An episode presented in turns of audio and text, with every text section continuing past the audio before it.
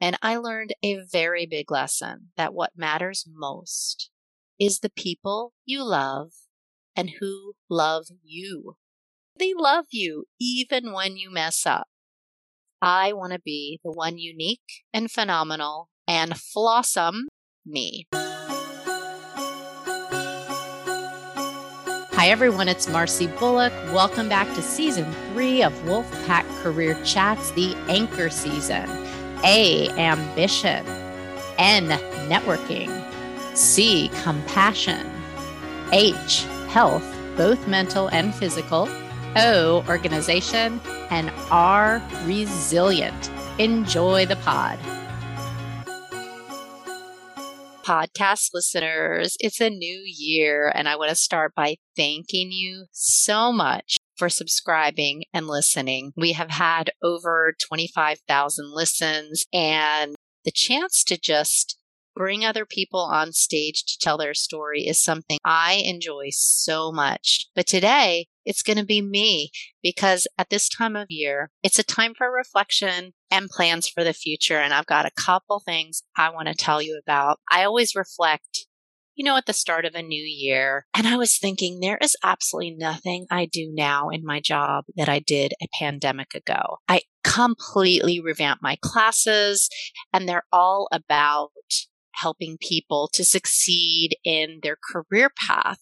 But honestly, our campus culture and the workforce has changed so much that we've had to turn them upside down. And what does really success even mean? So, I mean, I have this title that I got at NC State, which is called Director of Professional Development. And I got to tell you, my definition of that word, professional, has evolved drastically. And I've focused so much recently. I was talking to one of my colleagues who asked me, What does that mean to you?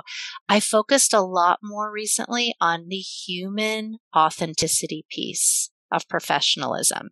It honestly is a revelation for me. And I, I want to tell you a couple things today that I've learned in the classes that I teach and just in my life because we spend a third of our waking hours at work, this whole big great resignation thing has us reassessing what matters most in our lives.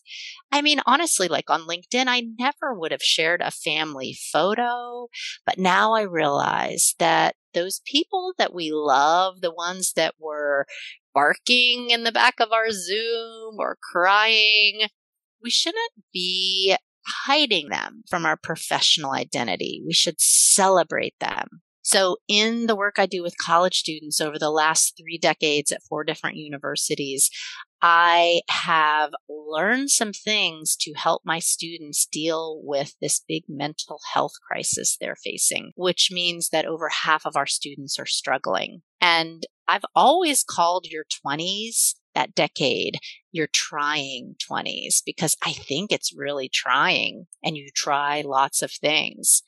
But it's felt even more trying the last few years, hasn't it?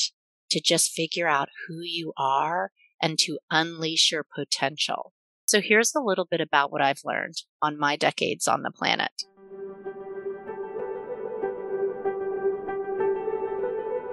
As a child, I remember hearing you don't look like your sister. I heard my friends talk about their blood relatives, and I heard them talk about their ethnicity. I'm Italian. I'm whatever. And I was asked, Well, what are you, Marcy?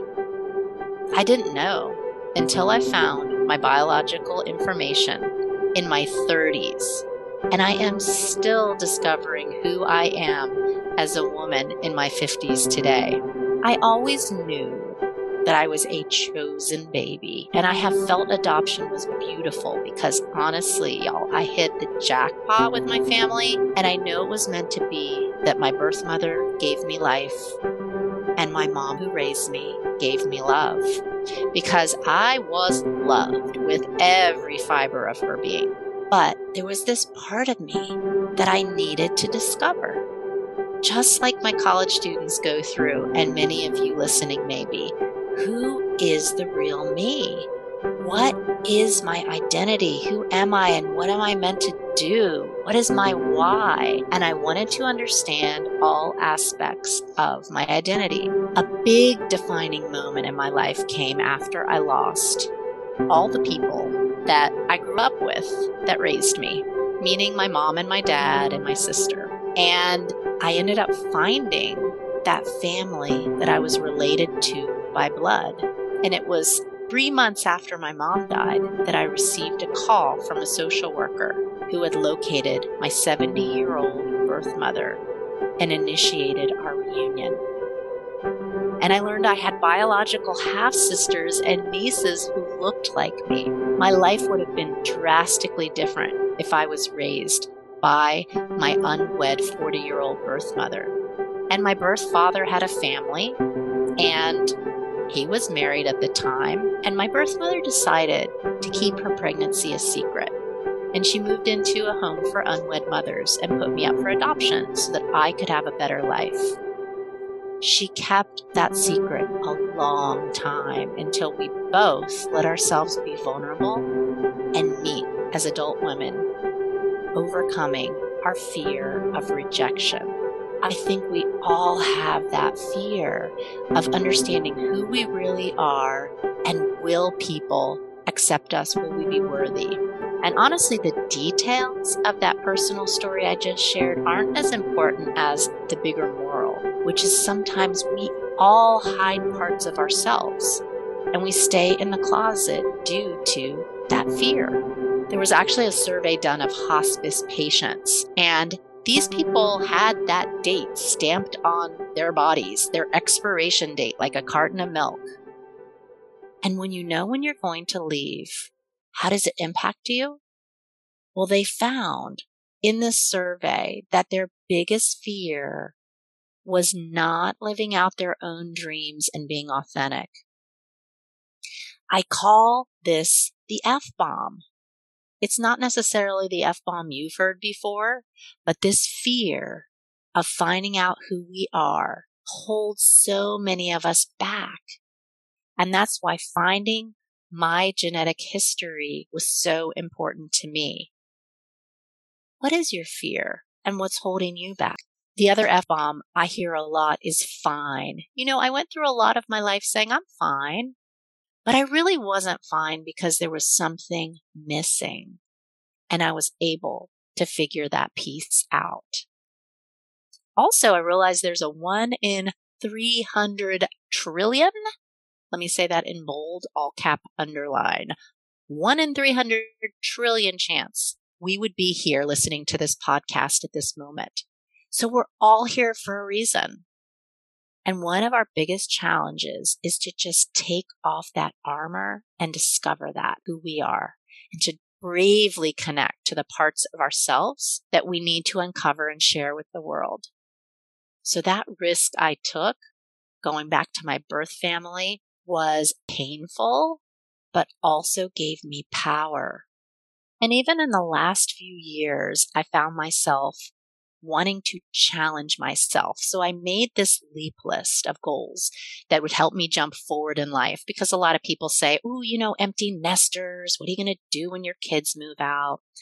So here's what I did is I dared myself to take another big risk and to audition for a musical at NC State called Hairspray.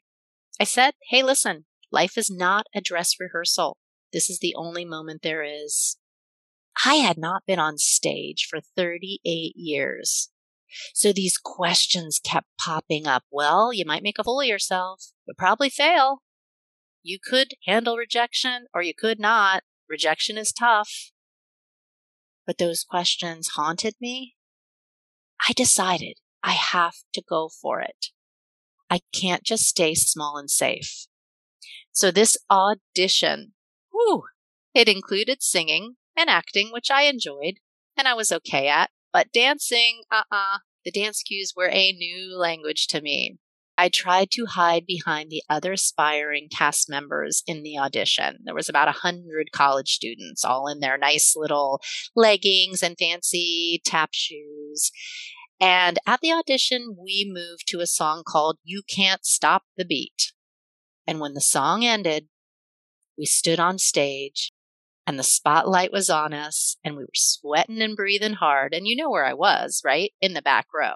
But then I heard the director in the audience say to the whole big group of us, Number 31, move up front. And my stomach flipped as I looked down. Yep, number 31, that was me. So I slowly moved up a couple of rows, thinking I can still follow the dance steps of the person in front of me. But then I heard all the way up 31. And there I was in the front row, fully exposed with no one to follow if I forgot a move. Let's run it again. Five, six, seven, eight. Have you had a moment like that in your life where you could either face your fear or you could just do what I was thinking, sprint off the stage and never return and listen to those voices saying this was a bad idea? I stayed and the music began, and the two minutes seemed like a long time as I stumbled around in my clunky sneakers, but I did smile my whole way through, and I was authentically me. I wasn't 21 years old. I didn't know how to dance. I did something really scary and I embraced my missteps along the way. Hear that, perfectionists in the house. And after two weeks of preparing for the next rejection, I saw my name on the cast list. Oh, I was elated but petrified. And then I started the enough game. Have you ever played it? Was I young enough? Was I talented enough? Was I strong enough? Was I smart enough, quick enough, confident enough, cool enough? If you've ever felt like an outcast, alone and insecure, you know what I was feeling. I don't belong here. But when you decide to take a risk, a voice inside your head can either encourage you or warn you to stay away and keep your deficiencies hidden. Again, I made the choice to believe in my worth and not compare myself to the other cast members. You despair when you compare. So the next six weeks of rehearsal, I got home late at night feeling depleted and frustrated. It was painful. It was a long learning curve. But like I said earlier, with pain comes power. And while my castmates picked up the dance moves so quickly, I watched the videos of the choreography for hours to get my steps right. And my wonderful champion in life for multiple decades, my husband, is my cheerleader, kept reminding me, they picked you for a reason, Marcy. My daughter gave me reinforcement over the phone as I drove home exhausted night after night, having a full work day and then rehearsing from 6 until 11 p.m. They saw something in you, mom. And I learned this important lesson that a support system is vital to surviving life's daunting challenges, especially when you're your worst critic. They'll build you up. I'm constantly telling my students to take on things they've never done and to fake it until they know that they can meet the challenge, to embrace their missteps. But leaving my comfort zone was terrifying. However, I hadn't quit, and every part of that struggle paved the way to some of the most exhilarating feelings I've ever had. I went from the low of lows, feeling lost and scared and doubtful and frustrated and discouraged. Have you felt them? To the highs of being proud, of being accepted, of being strong, and being loved. For me. And I had a cheering section of my biggest fans, friends, and family each night of the performance who filled my heart and I learned a very big lesson that what matters most is the people you love and who love you. They love you even when you mess up. I want to be the one unique and phenomenal and flawsome. Yes, that's a combination of awesome and flawed me. And I challenge you, Wolfpack Career Chats listener, to take on that same challenge of just letting go of the masquerade and the armor and putting yourself out there. You too are worth being seen and heard. And as we start a new year, let's take some risks. Let's learn from the mistakes and remember that the pain of the process will lead to power. See you next time.